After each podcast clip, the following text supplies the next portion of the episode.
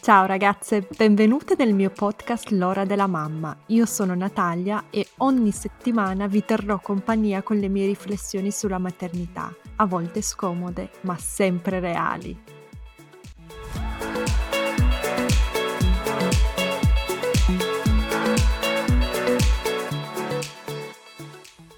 Ciao ragazze, prima di passare all'importantissima puntata di oggi volevo fare un piccolo annuncio. Finalmente ho ascoltato le vostre richieste e ho deciso di aprire una pagina per le donazioni. Quindi se vi piacciono i miei contenuti che produco per il podcast, il mio lavoro su Instagram e, e vi farebbe piacere sostenermi con un'offerta libera, cliccate al link nella descrizione, finirete sul sito Ko-fi e lì potrete offrirmi un caffè appunto o perché no un bicchiere di vino per mostrarmi il vostro apprezzamento. Vi ringrazio in anticipo e grazie per l'idea perché è partito tutto da voi.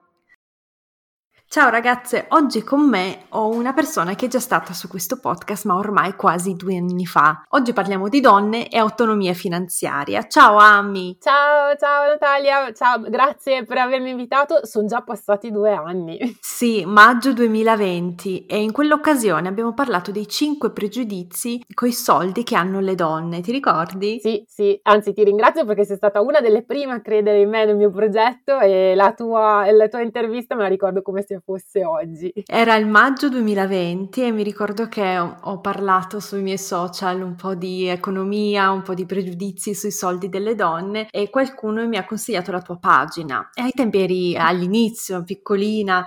Adesso sei una star ormai e mi ricordo che ti ho scritto, ho detto dai facciamo questo podcast e niente, da lì è iniziato tutto, anche la tua, uh, la tua carriera sui social. Adesso di cosa ti occupi? Ami in realtà è bancaria e divulgatrice sui temi legati al mondo dei soldi, ma ha anche scritto un libro. Ami, di, dimmi tu, dimmi tu. Il libro si intitola Signore, è ora di contare, manuale di consapevolezza finanziaria, sì, che è uscito l'anno scorso a ottobre. Sono contenta perché sta andando bene, quindi vuol dire che sto riuscendo a contagiare più donne possibile riguardo questa materia che è più tabù. E di cosa parla il tuo libro? Dai, fa, fa, fai un po' di pubblicità.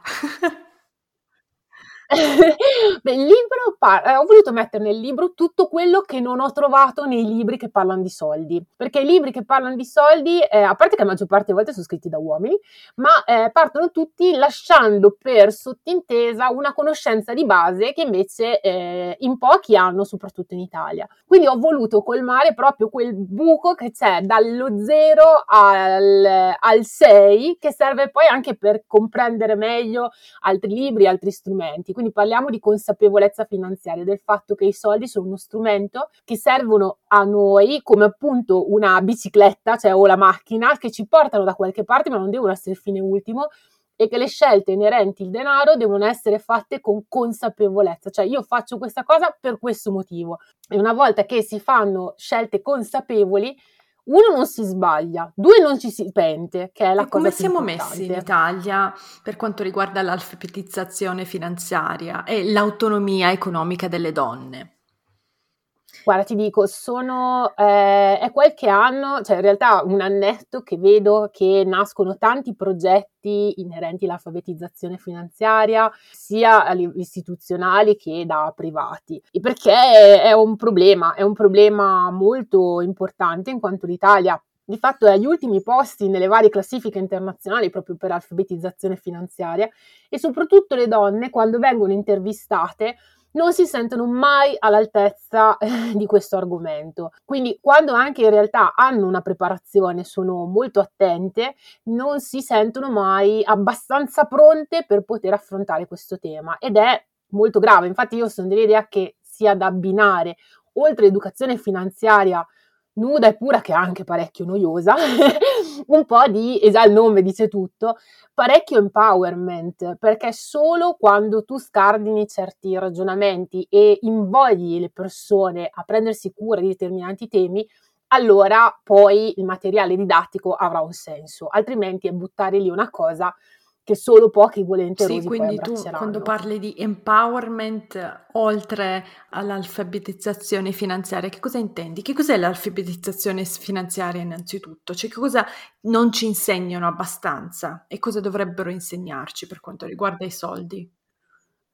Beh, innanzitutto a scuola dovrebbero insegnare appunto che il denaro non è un fine, concetto abbastanza filosofico. Se vogliamo calarlo più nel pratico, insegnare a gestire i propri conti, avere un piccolo budget, capire che le entrate non possono superare le, le uscite, altrimenti è un problema, e soprattutto ad arrivare al mondo anche bancario dei soldi preparati.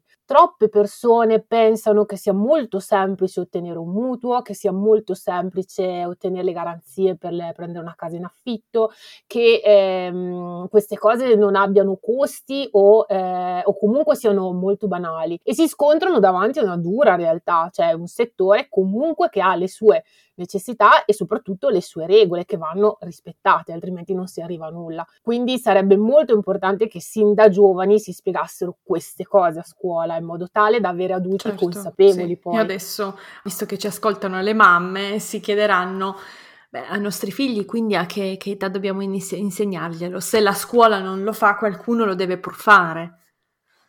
L'importanza del denaro, allora innanzitutto guarda ti dico, ho parlato eh, qualche tempo fa con chi mi segue, avevamo proprio discusso di questo tema, di quanto l'educazione finanziaria in famiglia, cioè il rapporto col denaro che c'è in famiglia, possa condizionare poi il futuro adulto, l'adulto del futuro. Mm-hmm. E questo tema è estremamente importante perché eh, ci sono due atteggiamenti, cioè la famiglia eh, dove c'è una cattiva o difficoltosa gestione del denaro che si ripercuote poi sul futuro, l'adulto del futuro che eh, diventerà a volte molto attento oppure avrà anch'esso un rifiuto nella gestione, eppure la famiglia che non coinvolge i bambini nella gestione del denaro anche solo spiegandogli l'importanza dei soldi e che sono frutto di fatto del lavoro, dove alla fine ti trovi un adulto che non sa che pesce pigliare. Quindi è molto importante, i bambini imparano anche guardando i genitori. Io penso che se fossi cresciuta adesso, cioè se fossi bambina adesso, anche solo vedendo il corriere di Amazon che viene la, o, o qualche altro negozio online che viene a portare le cose eh, a casa, io penserei che è sempre Natale.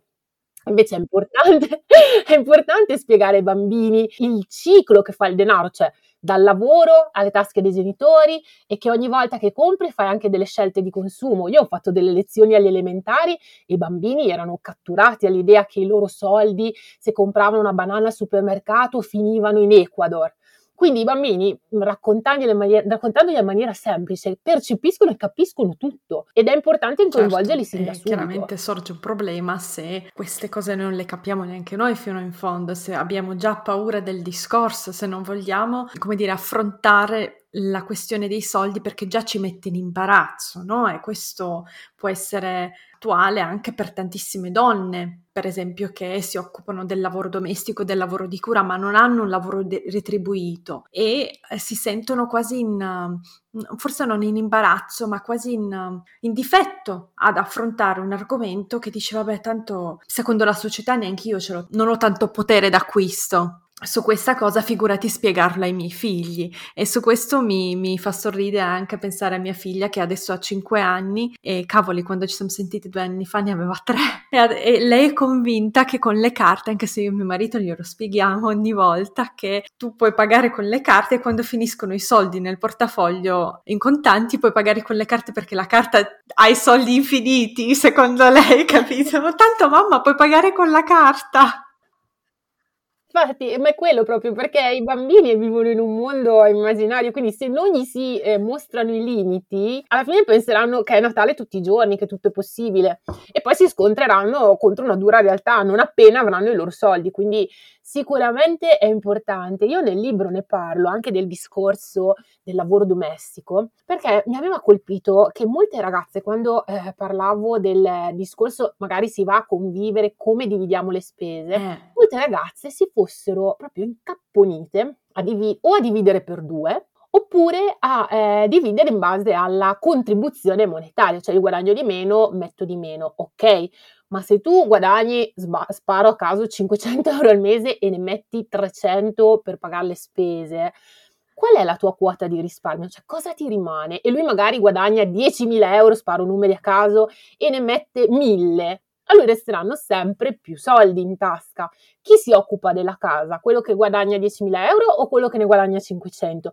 Possiamo monetizzare in maniera virtuale anche questo denaro? Quindi magari quello che guadagna cinquecento ma lavora in casa per mille non metterà altri soldi senza sentirsi in colpa, perché di fatto supporta e fa il lavoro che dovrebbe fare anche il compagno che magari guadagna di più. Cioè, per me è importante anche salvaguardare la quota di risparmio più che quello che si apporta, perché poi alla fine ci si trova magari in una relazione che a un certo punto magari finisce e tu eh, che guadagni già di meno non hai eh, risparmiato nulla.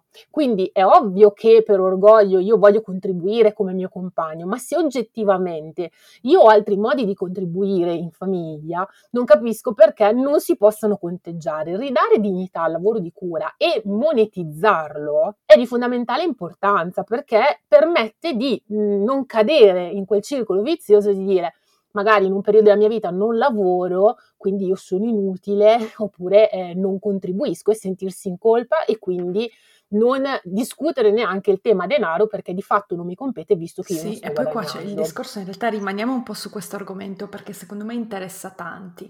Il discorso qua in realtà è lunghissimo, perché noi di solito, forse non è il tuo caso, ma statisticamente io per esempio mi sono sposata a un uomo che è otto anni più grande di me, sono anche immigrata per lui, quindi mi sono trasferita nel suo paese e statisticamente è molto più facile che uno, le donne, si sposino, si mettono insieme con uomini più grandi, più in carriera, con più soldi, che cambiano la, la loro vita in base alla carriera e al luogo dove lui lavora, non lei. Cioè, ma qua sto parlando di dati, non mi sto inventando queste cose, capisci? Quindi ci troviamo già, per esempio, io sono un esempio lampante, ci troviamo già in una situazione di, come dire, eh, mi sono già trovata in una situazione di difficoltà. In più facevo molto più lavoro di domestico, già dall'inizio, e poi sono rimasta incinta, quindi anche tutto il costo della maternità, tutto il lavoro di cura ricadeva su di me. Ma stiamo scherzando che in queste occasioni io devo pure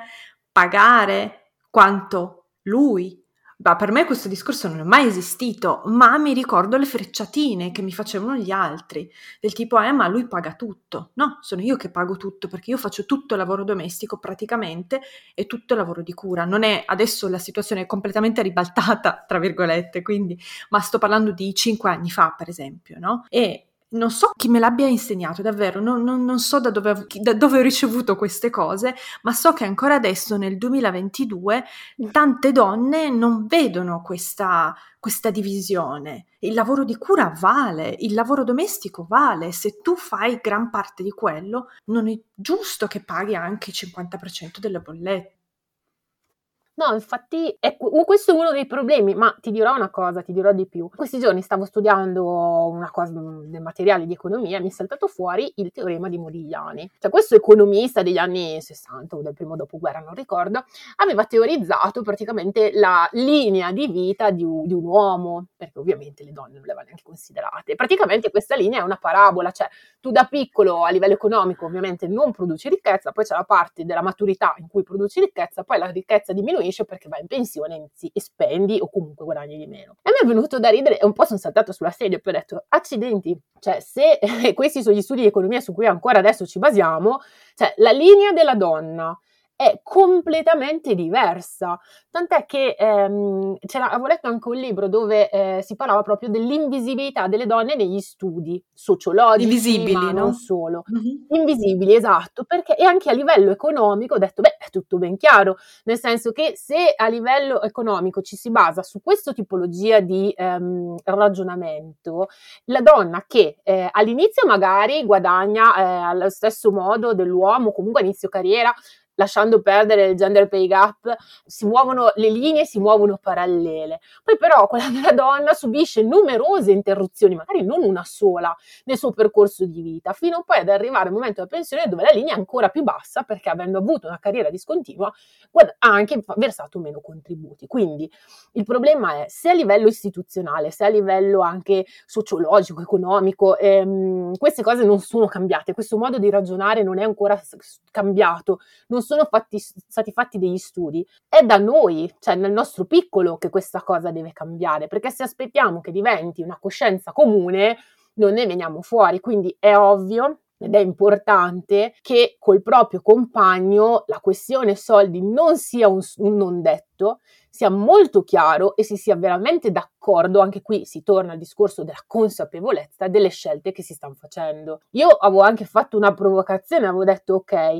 ma visto che le donne fanno più fatica a trovare lavoro e di solito hanno lavori meno, con meno benefit, perché quando c'è una maternità non deve essere, deve essere solo lei a fare i sacrifici, a lasciare il lavoro, perché magari lui che ce l'ha nei contratti eh, la, può, non utilizza le flessibilità mm. che gli vengono mm-hmm. date? Perché sembra banale, ma un io parlo anche di persone magari con, eh, con incarichi un po' più in alto, cioè tipo un quadro bancario, oppure comunque quelli ehm, dipendenti che, che hanno lavori subordinati eh, magari di medio livello, senza pensare all'alto livello, medio livello, comunque godono di tanti privilegi, senza parlare del discorso maternità o paternità, lasciamo perdere quello, anche semplicemente di una certa flessibilità che se l'uomo volesse... Eh, perché lì a quel punto si entra nel discorso anche un po' della volontà, potrebbe utilizzare senza mettere eccessivamente a rischio la sua carriera. Quindi diciamo che eh, noi donne molto spesso ci sacrifichiamo anche senza che ci venga richiesto,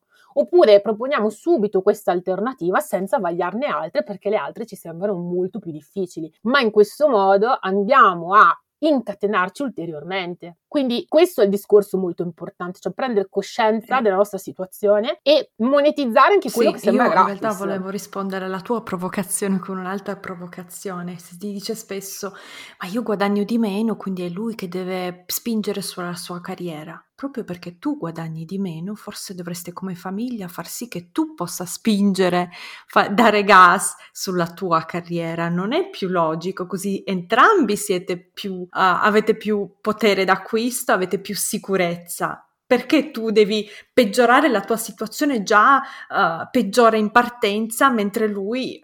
può migliorarla? E qua chiaramente mi riferisco alle coppie con figli, con ah io prendo la maternità lunga, io rimango a casa quando sono malati, io rinuncio al mio lavoro del tutto. Ma se lui in realtà eh, si, si collega molto bene a quello che hai detto tu, se lui anche se l'azienda lo licenzia ci mette due giorni a trovare un altro lavoro perché ha un profilo molto ricercato, forse dovreste spingere come famiglia sul tuo Del, della donna di carriera o lavoro, comunque posizione lavorativa. Sì, diciamo che eh, anche io sono dell'idea che sia molto importante decidere in famiglia senza preconcetti e senza, eh, come dire, eh, pensare già a chi deve fare delle rinunce. Io mh, ho visto donne che si sentivano estremamente appagate dal sacrificio, cioè non so, io pulisco casa e io faccio la spesa, poi però il problema è che quando anche i figli diventano grandi alla fine ti viene risposto e chi te l'ha chiesto? Quindi sei proprio sicura e, e di, di, di volerti sentire rispondere così. Ci sono dei compiti anche nella, nella quotidianità per i quali non è necessario un apporto al cento per cento femminile, cioè se proprio vogliamo vedere nel libro parlo anche semplicemente la spesa. Io odio fare la spesa, per esempio, mi sembra una perdita di tempo assurda e eh, finché ho potuto Lo fa- la facevo online, poi eh, mandavo mio marito al drive-thru a ritirarla, quindi io facevo il mio ordine, quando lui tornava a casa si fermava e ritirava la spesa. Non ci vuole una laurea, può farlo chiunque, o anche aspettare il corriere che te la porti a casa, però diciamo, e non, non penso, non vedo il fatto che io vada a fare la spesa è una cosa che mi rende meritevole di un plauso, eh, quindi io sono dell'idea che eh, proprio nell'ambito mm-hmm. della famiglia ci sono anche delle scorciatoie che ci permettono appunto di far contribuire tutti, eh, senza magari che tutti se ne accorgano quindi eh, non è più giustificabile il sacrificio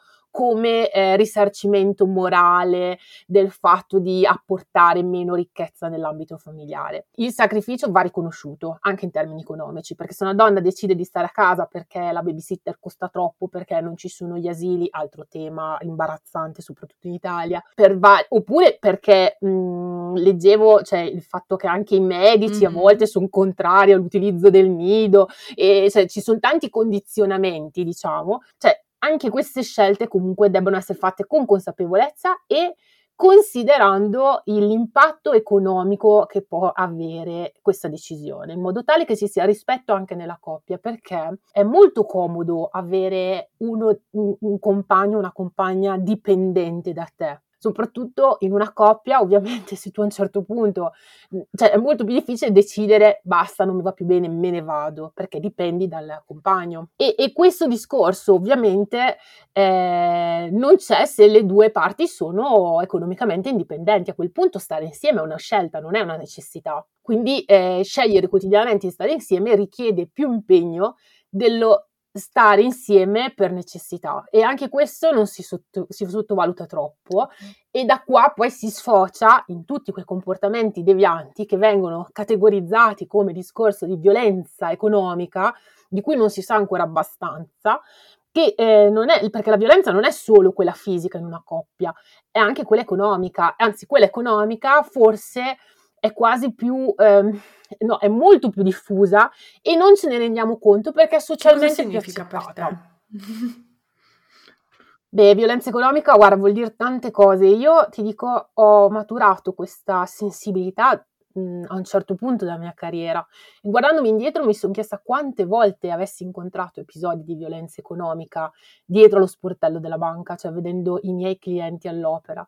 Di fatto eh, la violenza economica può essere anche, a volte si pensa al marito che controlla gli scontrini o che dai per comodità apriamo un conto solo e mettiamo anche il mio stipendio sul tuo conto perché non conviene avere due conti correnti, e a quel punto ti trovi ad avere uno solo in famiglia che gestisce il denaro di tutti. E questo è sempre Già un problema, tra l'altro me l'hanno chiesto anche su Instagram, il conto separato, il conto unico, qual è, qual è la tua opinione a riguardo?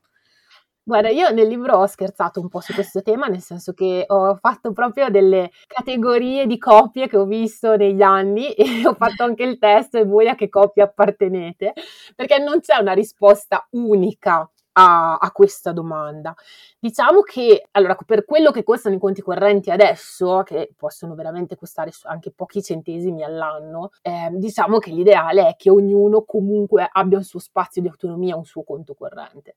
Poi che si decida di conguagliare a mano tutti facendosi dei bonifici, o si decide di avere un terzo conto nel quale far confluire i soldi per le spese comuni, quelle sono decisioni che si prendono eh, insieme e in base anche al, um, alla gestione del denaro, perché guarda, non c'è niente di peggio che darsi delle regole che poi non si riescono a seguire. Quindi trovare un metodo che vada bene anche per come la, la coppia gestisce i soldi. Anche un conto cointestato non è un grosso problema, nel senso sul quale magari far arrivare tutti e due gli stipendi eccetera eccetera. L'importante è che il controllo non ce l'abbia uno solo, cioè che entrambi abbiano l'accesso al conto corrente online, che entrambi abbiano delle carte, in modo tale che si possa sempre controllare quello che accade. Il problema, quello che io condanno nella gestione del denaro nella coppia, è che uno dei due si disinteressi totalmente del denaro. Questo non è accettabile, perché è un tema di fondamentale importanza, e non è solo perché magari l'altro ti può portare via i soldi, ma anche perché si scarica una responsabilità sull'altro o sull'altra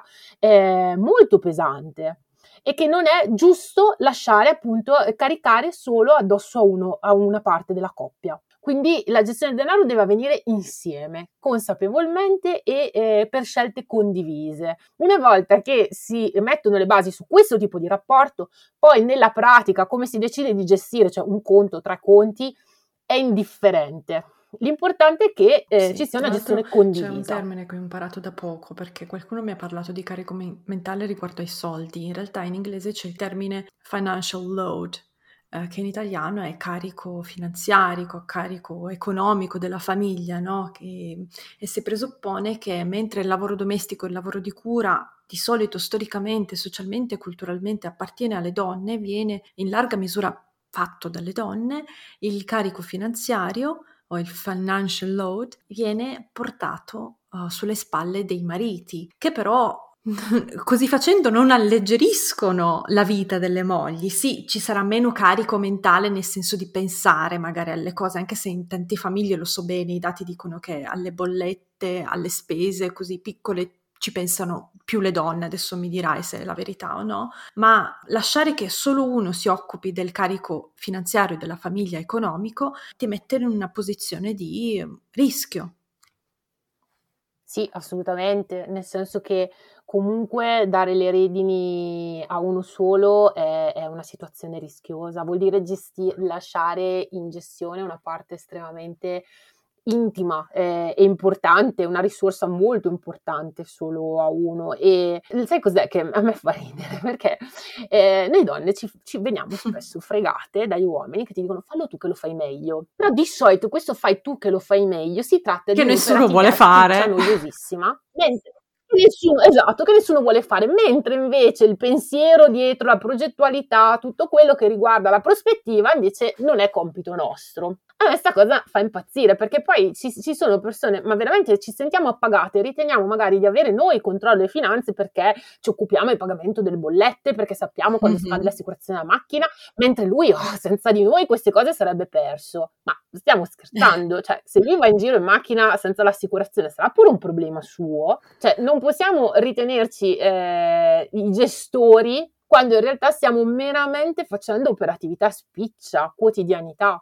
Mentre invece la vera gestione è quanti soldi mettiamo nel fondo pensione quest'anno, quanto riusciremo a risparmiare quest'anno, se non ci, abbiamo dei soldi per degli imprevisti. Questa è la, le, le vere cose che bisogna sapere e di cui bisogna parlare, perché io posso anche essere la più brava a pagare le bollette, ma se non so che se si, mi si rompe la macchina non so se avrò i soldi per aggiustarla. Questo è un grosso problema. Sono d'accordo con te, qua devo fare coming out, perché io sono pessima, cioè io sono proprio il, il tipica, la tipica donna che eh, mio marito proprio questo weekend ha visto una, una bolletta che non ho pagato, cioè in realtà delle cose del mio, della mia attività, mi fa Nata, ma non è possibile, ma non è possibile che ti ridimenti, che devi pagare le cose subito, devi metterci subito una X, adesso siediti e paga, no? Mi ha aperto il computer un po', siediti e paga sta roba, eh, perché poi ti arriva, ti arriva più cara tra due settimane, mi ha fatto tutto il discorso, poi si è messo, ha preso uno di quei uh,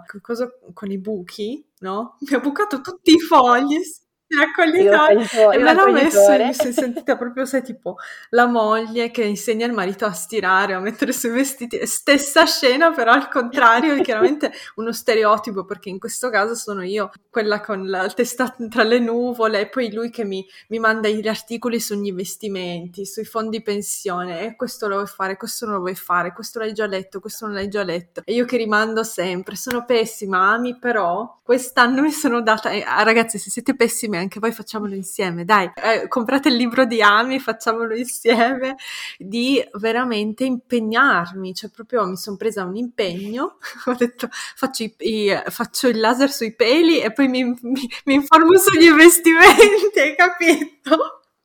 Sul laser sui peli sta andando bene, ho già gli obiettivi, gli appuntamenti, invece sugli investimenti allora ho iniziato a seguire dei podcast, ho, mi sono già fatta una lista dei fondi pensione che mi interessano, poi eh, sempre con mio marito eh, avremmo già dovuto farlo, ma io rimando sempre, colpa mia, a sederci e, e vedere un po', aprirmi un portfolio, si dice così, io non vorrei, perché noi parliamo di queste cose in inglese e in tedesco, quindi quando par- ne parlo in italiano sembra una...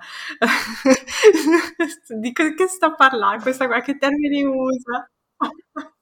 No, una super esperta, visto che sono tutti i termini e, inglesi. E quindi mi sto impegnando tantissimo, però mi sento come una bambina che inizia, cioè tipo impara una cosa che, di cui proprio ha paura, vabbè, vi terrò aggiornate. Dimmi. Ma goditelo questo momento. No, assolutamente, ma poi io dico godetevi il momento in cui si imparano le cose. Io adoro imparare le cose, a prescindere che da qualunque argomento, a me piace un sacco imparare qualcosa di nuovo. Quindi eh, affrontate questo mondo veramente con leggerezza, con, ehm, con voglia di imparare, senza paura, perché di fatto il novanta per cento delle volte è la paura che ci frena. E poi ogni scelta eh, a livello economico deve essere una scelta sostenibile, un po' come la dieta. Cioè, nel senso che se io decido di perdere dieci chili in tre settimane, ho due alternative: o sono Rambo, estremamente motivata, la porto avanti e poi vabbè, tipo tu con gli sci, eh? Oppure dopo tre campionessa giorni, di sci, no, no, la porto. Cioè non è che impari in due giorni, cioè una, un percorso che ci vuole, richiede tempo, sacrifici. Oppure il problema è che eh, provi una volta eh, vedi che è difficile, provi la seconda, diventa insostenibile perché è insostenibile proprio per vari motivi, e a quel punto abbandoni ed è peggio di prima. Quindi eh, qualunque scelta, a volte mi chiedono, ma il budget è meglio farlo con una app, con Excel, con, eh, con il quaderno? Dico, ragazze, il budget l'importante è che lo teniate. Vuoi fare il foglietto di carta? Benissimo, cioè io la sera, piuttosto che mettermi eh, davanti a di nuovo al computer a fare il foglietto di Excel con i miei conti, mi sparo. Aspetta, tu ti fai i conti tutta la, la sera, ma sei peggio di mio marito. No, però dico, se uno, si, se uno vuole tenersi il suo budget, vedere un po' magari più nel dettaglio cosa è entrato, cosa è uscito, magari dice faccio il foglio di Excel, così lo compilo. Cioè io, piuttosto che fare un foglio di Excel da compilare con sui miei soldi, cioè, mi sparerei. Io ho la mia agendina e mi segno lì le cose, poi quando devo fare un recap finale magari uso anche il foglio di Excel, ma non è che tutti i giorni o una volta a settimana mi metto lì a usare Excel, perché so che non lo farei. Mm-hmm. Quindi l'importante è avere un'idea e renderla sostenibile. Quindi anche la gestione del denaro deve essere una cosa sostenibile. Se io, se è un tema che mi fa paura o che mi annoia, una volta al mese darò un'occhiata ai conti, cioè non è che uno deve farlo tutti i giorni. L'importante è scegliere eh, quello che è più in linea anche con la nostra eh, capacità di sopportare, perché altrimenti diventa sì, una missione sì, impossibile. Io in casa, come ti spiegavo, ho degli standard molto alti, perché mio marito è il tipo che ha gli Excel di tutto, di tutto, anche degli investimenti che ha fatto nel duemilauno, quando era studente, che si è scritto tutto, cioè veramente fa paura. Mi ricordo che quando abbiamo comprato l'appartamento dove viviamo adesso a Vienna, cioè ha scioccato tutti, tipo quelli della...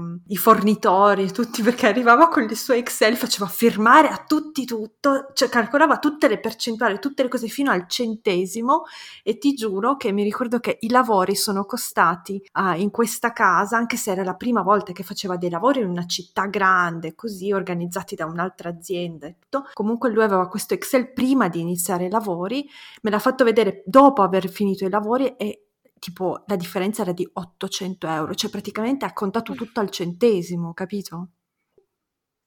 Però sai, dipende molto da, dal carattere di ognuno di noi. Io quelli che fanno così io li chiamo gli ingegneri, che poi sono ingegneri o meno non, non ecco, ricordo, io non lo so, c'è cioè proprio la cosa più lontana è Plutone. Però ci sono persone che non sono così, e quindi, il um, non so, affronto dei lavori, metto a budget una certa somma e cerco di starci dentro, con magari eh, tenendo una, una percentuale per gli imprevisti. E anche quello, e, e lì navigo nei vari, nei vari preventivi finché non riesco a trovare mm-hmm. quello che mi fa trovare più la quadra.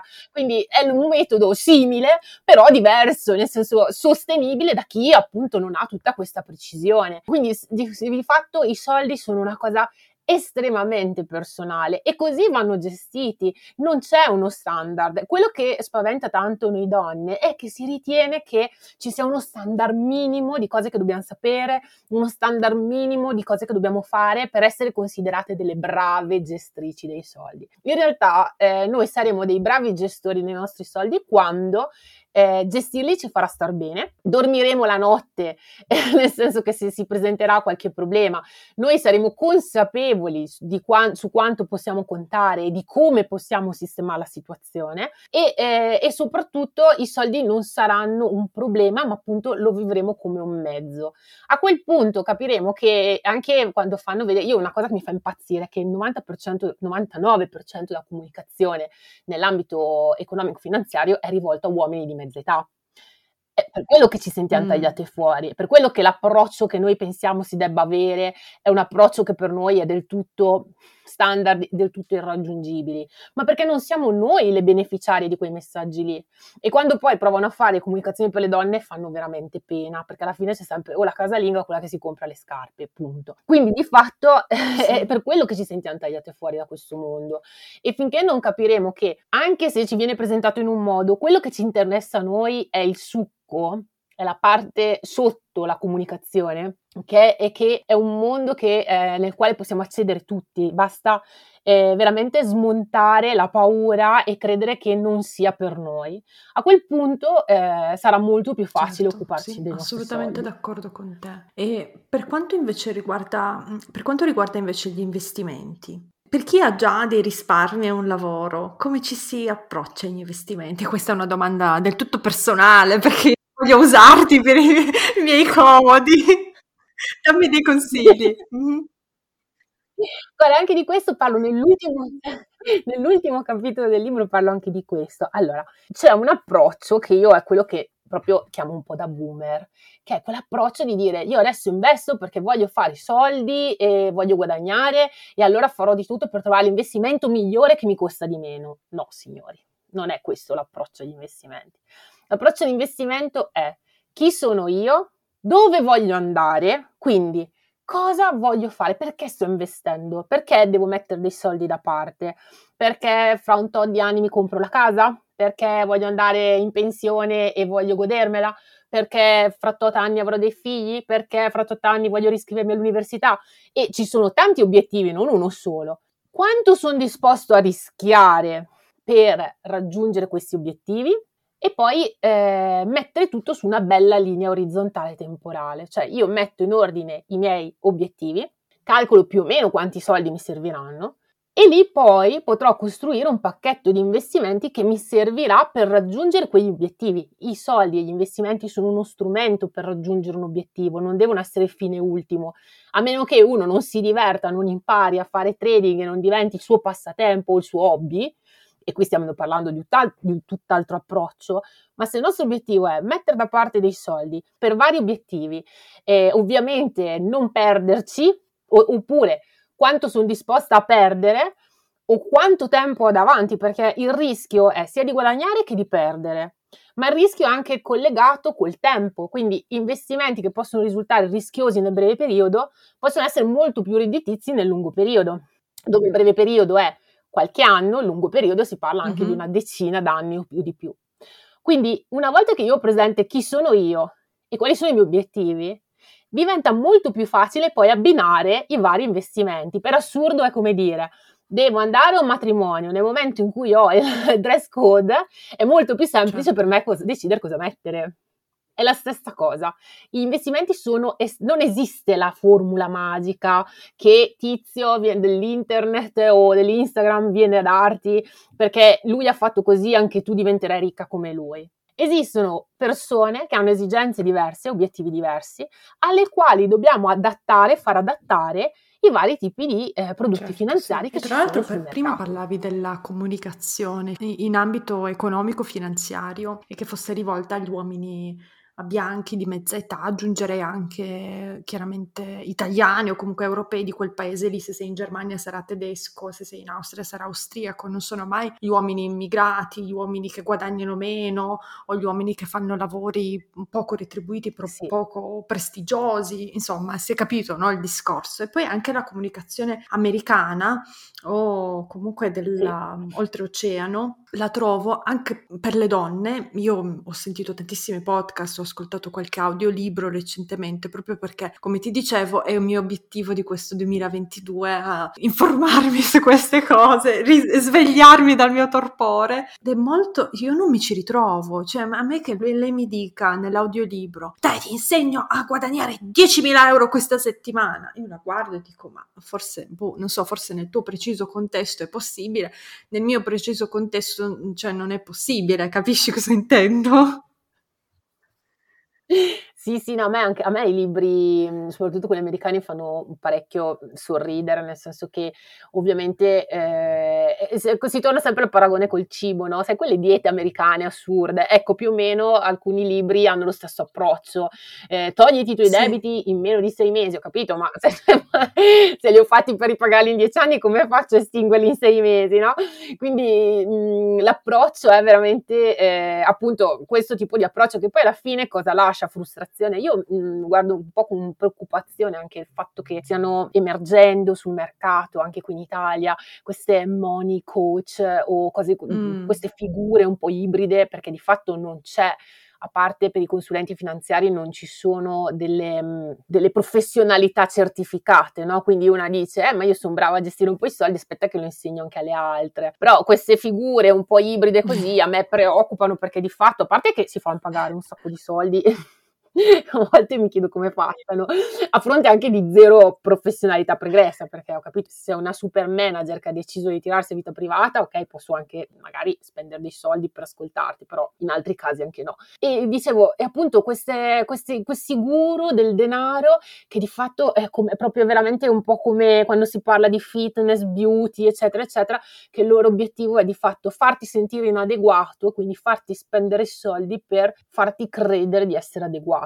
E a me questa cosa fa impazzire, perché Eh, non puoi, eh, su questo tema soprattutto, cioè l'inadeguatezza, eh, sì. soprattutto in Italia, è, è, è palese, e far leva su questo per far scattare un bisogno e guadagnarci, io non lo ritengo neanche particolarmente. A me ha sempre morale, bloccato anche questo discorso sui money block, no? I blocchi dei soldi. Ah, ti risolvo i, soldi, i blocchi dei soldi e andrà tutto benissimo. E mh, sicuramente abbiamo a livello, io faccio psicoterapia, quindi a livello proprio anche inconscio, anche dal contesto, partiamo con, io per esempio sono, sono nata in una famiglia dell'Est Europa, comunque ho, subi- ho avuto a che fare con l'immigrazione in età molto giovane. Io ho anche dei blocchi che mi porto proprio a livello subconscio, sotto la pelle, no? Che, che fanno parte della mia storia, e quindi avevo anche eh, a livello personale paura di, di parlare di questi discorsi, perché li guardavo e ho detto, ma io non ho, non avrò né eredità,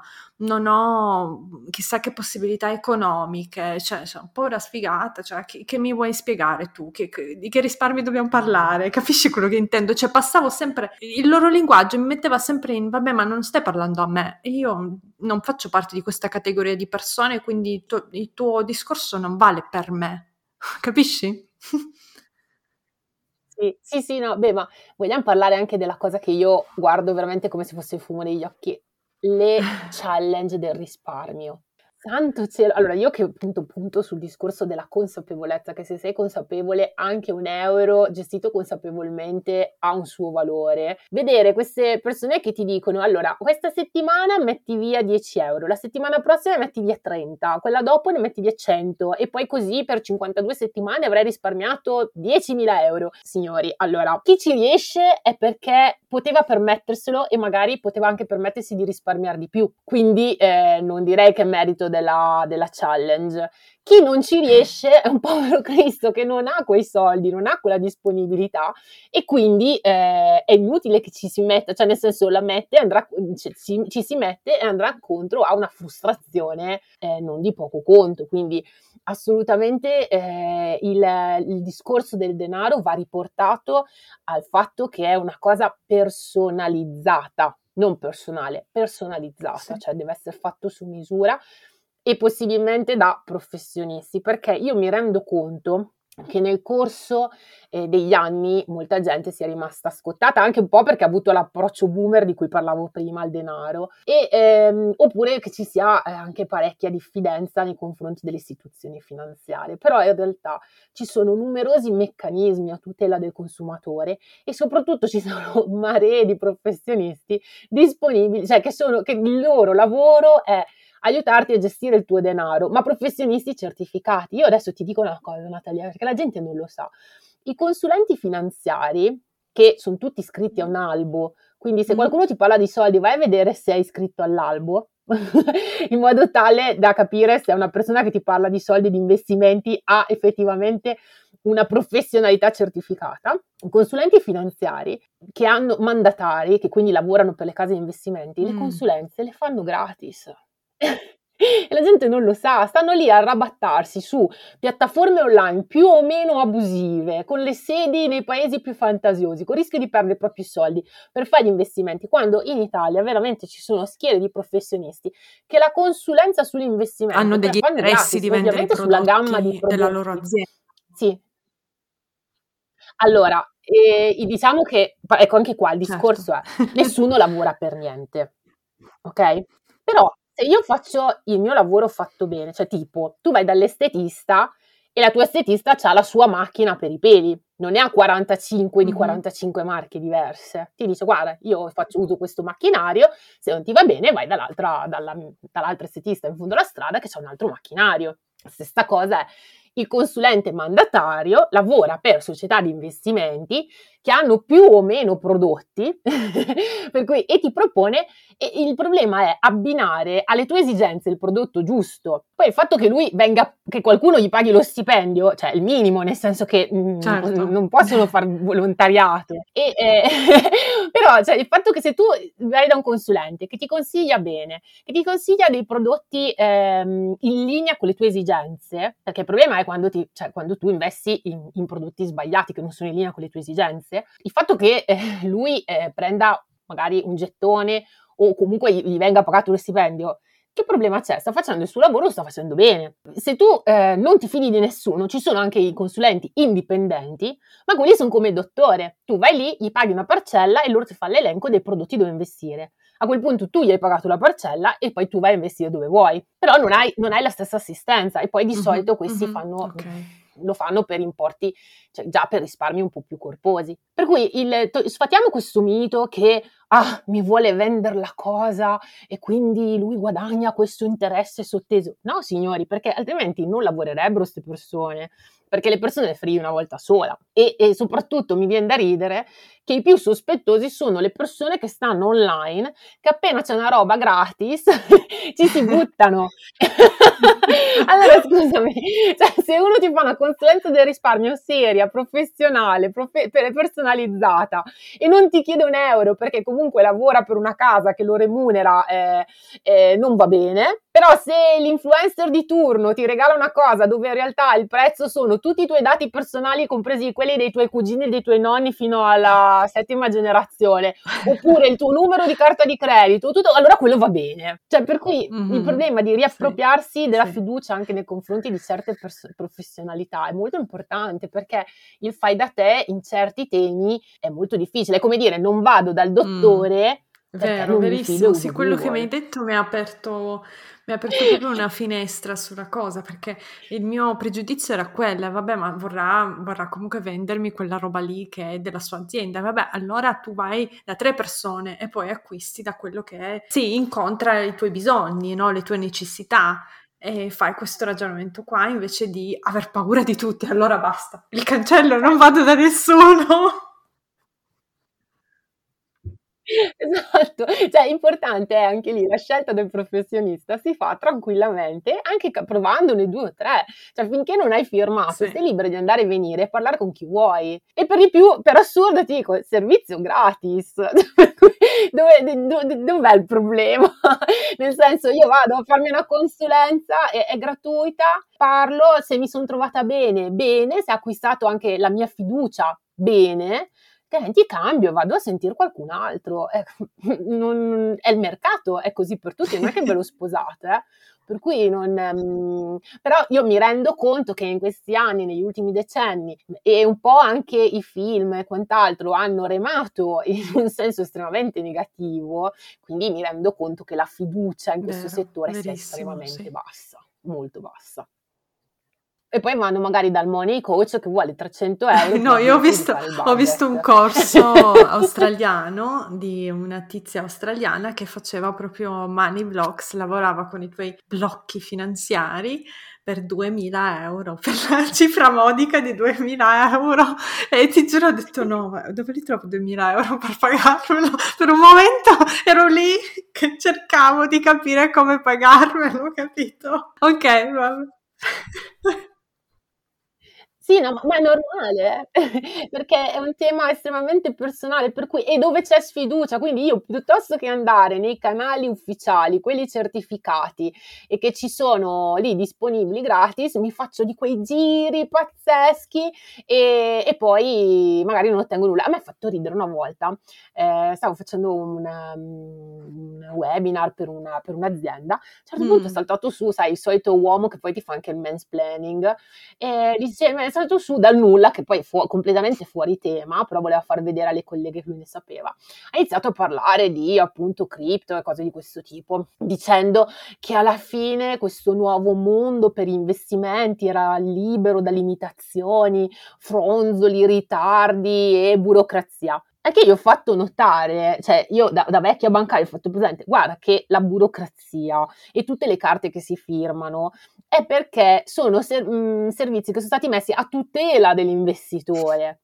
Meno firmi, meno tutele hai. Quando è tutto con un click non sei tutelato, cioè ci sono tante cose che possono sembrare anche eh, molto eh, complesse, troppi fogli, troppe firme, ma in realtà tutta quella roba lì è messa perché si richiede una certa tutela dell'investitore, quindi più è ehm, intricato, più ci sono carte da firmare, più sembra complesso, più probabilmente in quelle carte ah, lì ci sono dai. degli strumenti invece di prenderti in giro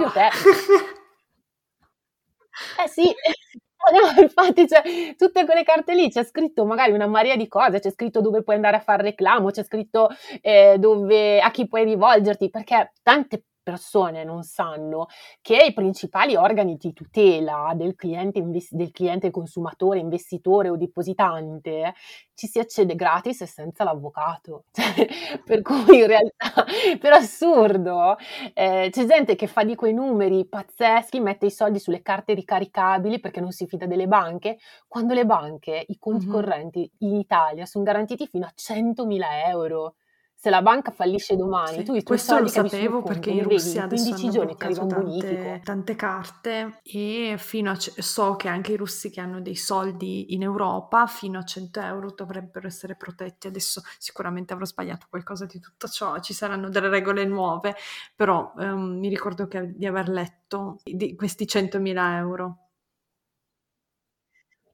Ci sono le tutele, è che noi non le conosciamo, quindi pensiamo che non ci siano e non ci fidiamo. E a me queste cose mi fanno diventare matta, perché veramente eh, pensare che ci siano dei sistemi più rapidi, più semplici, più veloci, quando in realtà sono molto meno tutelanti. Cosa pensi è, della cripto? È un, è un errore, è un errore. Che sono degli strumenti strettamente le- legati a una, nu- a una tecnologia mm-hmm. e quindi vanno di pari passo con lo sviluppo di questa tecnologia. Allora, in un portafoglio di investimenti, se uno vuole, ci stanno anche, però non come te lo vendono adesso che metti tutti i tuoi soldi lì, perché altrimenti farei sempre la fine del pollo. Nel senso, eh, se uno decide di fare un investimento di questo tipo, deve essere consapevole dell'elevata rischiosità e volatilità del prodotto, quindi vuol dire che è come quando fai una torta. Cioè, se io faccio una torta, ci sta che decida di mettere delle gocce di aroma alla vaniglia, però non ce ne metto un litro. Per cui le cripto stanno a un portafoglio di investimento di una persona come le gocce certo, di aroma di vaniglia nella ricetta di una torta. Cioè bisogna fare tutto con proporzionalità e consapevolezza, quindi investimenti che in realtà non diventi ricco dall'oggi al domani. Eh, per essere gestiti correttamente bisogna avere un'ottica di lungo periodo, quindi oggi compro un bitcoin, me lo tengo lì anche per dieci anni e, eh, e poi ne compro una misura, quindi dovendo tenerlo lì per dieci anni non ci metterò tutti i miei soldi. Ah, quante informazioni che ci dai, andremo tutte a comprare il libro. E a proposito, nel libro parliamo anche di, ah, perché almeno qua in Austria il lavoro femminile è ancora visto un po' come integrazione al reddito del capofamiglia maschio, ma infatti il part time fa rima con madre, cioè appena diventi madre, una donna austriaca e tedesca tipica, che tra l'altro per l'immaginario italiano sono quelle che fanno carriera, sono, eh, infatti fino a un certo punto studiano più dei maschi, guadagnano anche quanto i maschi e poi dopo la maternità, zac! Cioè proprio finisce la storia. Alla fine io proprio guardavo i dati sulle donne tedesche l'altro giorno e mi sembra che fosse tipo il quaranta quaranta per cento in meno di patrimonio, quaranta per cento in meno di pensione, ci sono dei numeri enormi, capisci? E io mi chiedo se tutte queste donne, e poi magari parleremo chiaramente dell'Italia, ma adesso ho parlato della Germania e dell'Austria perché avevo questi dati in mente, mi chiedo se queste donne sono consapevoli delle scelte che fanno, consapevoli a livello economico e finanziario e uh, sanno quello a cui vanno incontro, che è per esempio il diciassette per cento delle donne in pensione in Germania sono sotto la soglia del, della povertà. Che adesso ho, ho dato tutti questi dati e fanno tanto paura, hanno fatto paura anche a me quando li ho letti, no? Però se non cerchiamo di leggerli e di analizzarli, invece di allontanarci da questa paura, forse ci mettiamo ancora più a rischio.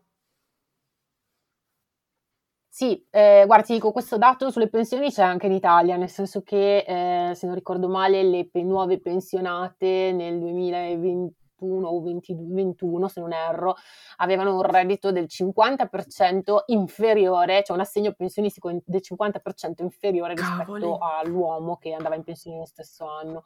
Quindi e tutto si, le donne si riavvicinano agli uomini grazie all'assegno di reversibilità, cioè quando muore il coniuge, visto che noi campiamo più a lungo, poi ci spetta la sua quota di pensione, a quel punto ci riportiamo alla pari, però fino ad allora eh, eh, prendiamo il cinquanta per cento in meno. Quindi, ma questo assegno ci spetta anche se non siamo sposate?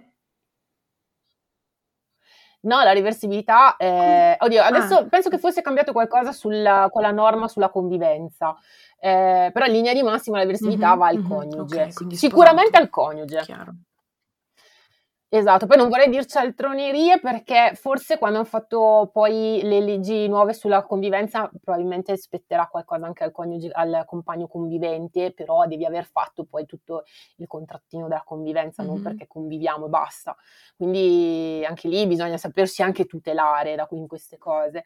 Però è un dato, sì, è un dato spaventoso e, e, e appunto tornando sempre al discorso di prima, le donne dicono eh vabbè ma io guadagno di meno, è meglio che la, io lavoro, quando ci sono dei figli in ballo e tutte queste cose che di fatto sono quegli stop and go nella nostra carriera che ci portano poi a eh, guadagnare di meno, cioè a guadagnare di meno in maniera discontinua, e quindi questo si ripercuote. È un grande rischio che a me personalmente spaventava, forse meglio che non mi spaventasse ancora a ventisette anni quando quando ho avuto mia figlia, perché adesso più leggo sti dati, più dico oh, cavolo, ma eh, cioè proprio quante cose non sapevo, e ho avuto una bambina, una gravidanza senza tutte queste consapevolezze. Non mi sono seduta con mio marito appena rimasta incinta per parla- a parlare di queste cose, quanto verrò pagata dal suo stipendio, visto che dovrò fare più lavoro di cura e del lavoro domestico. Adesso non sto scherzando, forse vi sembrerà una cosa strana, ma adesso sono convinta che le donne che perdono del loro stipendio e del loro patrimonio devono riacquisirlo da qualche parte, cioè, e per me sarebbe stata una soluzione quello di capire, ok, la mia pensione a questo punto che, che cosa succederà, e riusciamo a trovare una quadra insieme, visto che tu comunque non perderai questo quaranta per cento, io invece no, quindi, ma la figlia è anche tua, quindi è un lavoro che faccio anche per te. Eh, credi che questi, questi discorsi siano da persona cinica e senza cuore che non crede nell'amore, o credi che siano delle discussioni da fare? No, sono assolutamente da fare, anche per questo che dicevo, cal- considerate la vostra quota di risparmio più che quella di contribuzione in casa. È grazie alla quota di risparmio e, eh, che si po- paghiamo il nostro fondo pensione magari, o mettiamo da parte dei soldi, quindi è molto importante discutere di quello. Poi è ovvio, tutto dipende dal reddito della famiglia, nel senso che se fra mutuo e spese alimentari tutti, tutto, tutti i soldi che entrano sono già andati, ovviamente eh, il discorso è, è, molto, è, è molto diverso, ma comunque eh, va considerato, ok, tu hai lasciato il lavoro col reddito di tuo marito, pagato il mutuo e da mangiare e poco altro, ok, tu con i soldi che però eh, non, non spendi, cioè fai guadagnare col lavoro di cura che magari sarà proprio intenso, tu apporti del valore. Quindi va bene, magari in tasca non ti entra niente, ma deve essere molto chiaro anche al compagno questo discorso. E poi appena possibile appunto ricominciare a lavorare il prima possibile, ma non solo per appunto apportare denaro alla famiglia, ma perché è importante per il nostro futuro, è estremamente importante, più si va avanti più sarà importante, perché molto spesso i giovani mi dicono ah vabbè ma quando sarò in pensione avrò bisogno di meno cose, e non è vero, è quando sei in pensione che avrai bisogno di più cose per mantenere lo stesso stile di vita, cioè se ti piace andare al cinema una volta a settimana, quando sarai in pensione magari non, guada- non guiderai più la sera, ti servirà il taxi, quindi ti costerà di più mantenere certi standard. Il fondo pensione o i risparmi per il futuro sono il regalo che fai la te del domani. È così difficile però pensare che per esempio che ne so, che il dentista adesso ci costi la pulizia dei denti eventi all'anno, invece a sessantacinque anni dovremmo spendere, che ne so, migliaia di euro, no? In uh, cure dei denti. È difficile pensare adesso, mentre siamo giovani, a noi quando avremo settanta anni e alle necessità che avremo anche economiche. Come si fa a fare questo salto e dire guarda che a sessantacinque anni avrei delle necessità diverse, dovrei comprare questo, questo, quello, pensare questo, questo, quello. E lì si ritorna sempre al discorso educazione e famiglia. Cioè nel senso che ognuno di noi magari avrà, si spera o abbia visto, eh, magari i nonni, no? Come se la sono... Vabbè che poi anche i nonni sono di una generazione diversa, si godono anche delle pensioni ben diverse rispetto a quelle che avremo noi. Però comunque in famiglia questi discorsi devono essere... Cioè fanno parte proprio del nostro retaggio culturale.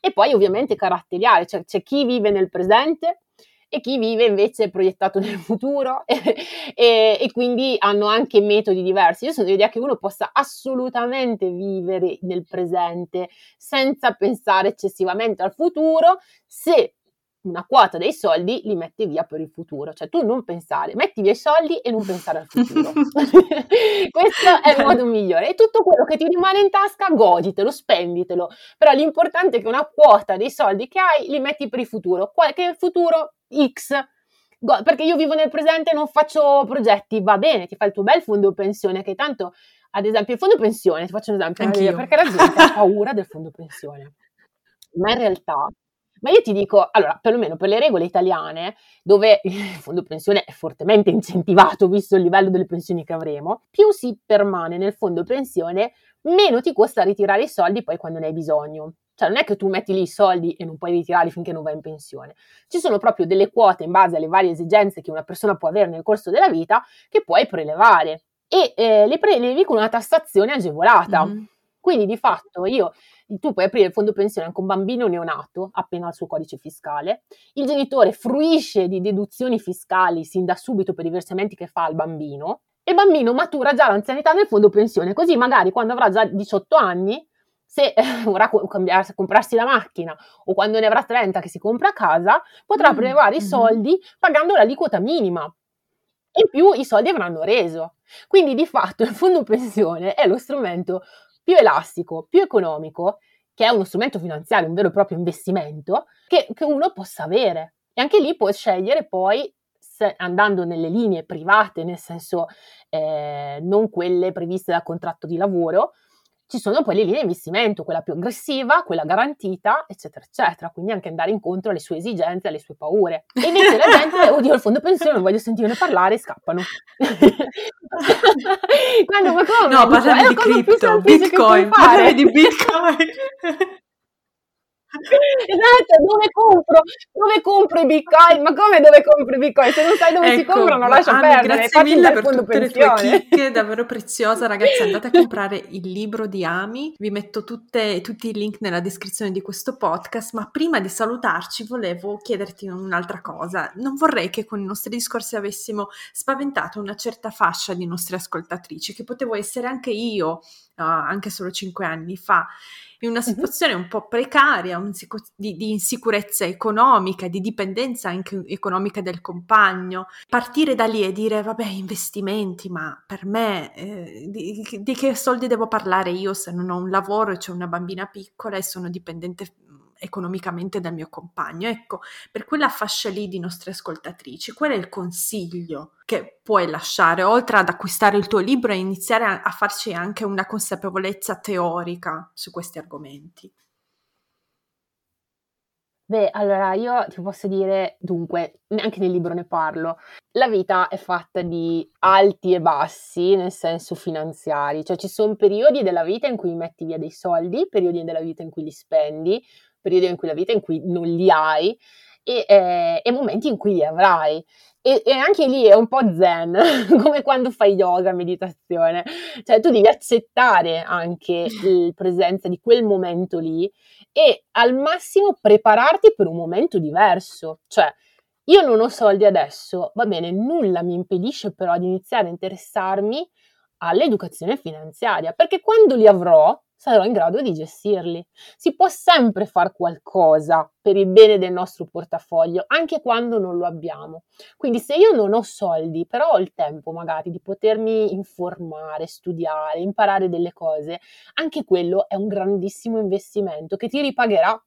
Posso capire che appunto uno dica sì, ma io non ho neanche uno, mi hai parlato di tutte queste cose, o io con mio marito di queste cose non ne parlo, insomma, vecchia femminista arrabbiata, no, in realtà però in realtà dico no, ok, eh, tu puoi anche avere un approccio più soft, poi meno consapevole anche, o ehm, appunto dove ti senti comunque non ti senti adeguata, ok, se non hai soldi prepara la tua mente, studia, semplicemente inizia a informarti, ma anche semplicemente eh, leggi un libro, guarda un giornale, non capirai tutto dall'inizio, però eh, pian pianino vedrai che certi termini ti torneranno sempre più, torneranno sempre più spesso, magari poi vai su Google a vedere cosa significano, inizierai a capire anche quello che viene detto su, al telegiornale, perché una delle cose che a me fa impazzire sono le notizie strillate che scatenano il panico, quindi eh, non è necessario avere dei soldi per interessarsi ai soldi, perché i soldi fondamentalmente condizionano tutta la nostra vita,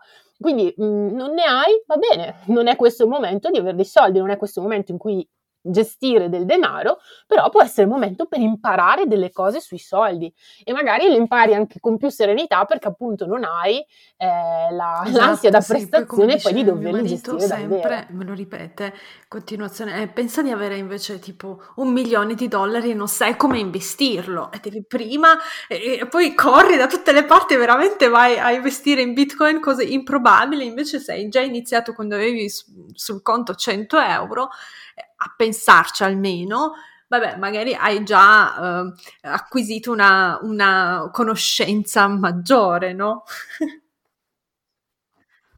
Ma assolutamente, ma sai cosa chiedo spesso quando inizio degli incontri, dei webinar?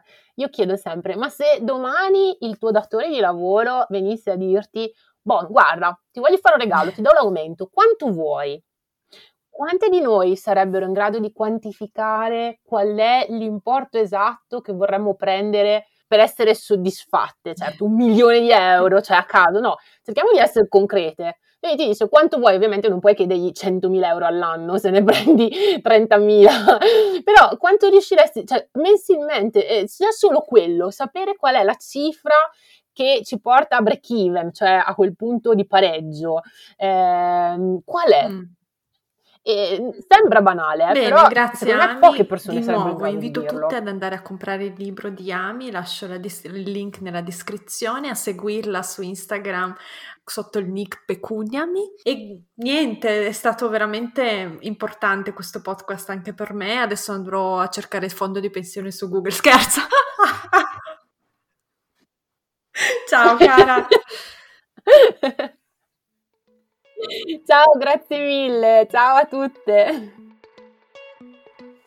Wow, siete arrivate fin qui. Spero che questa puntata vi sia piaciuta e aspetto i vostri feedback. Potete scrivermi su Instagram o mandarmi un'email. Tutte le info sono nella descrizione. Non vedo l'ora di sentire cosa ne pensate. Ricordatevi di schiacciare il tasto segui in modo da non perdervi le puntate future. A presto e grazie!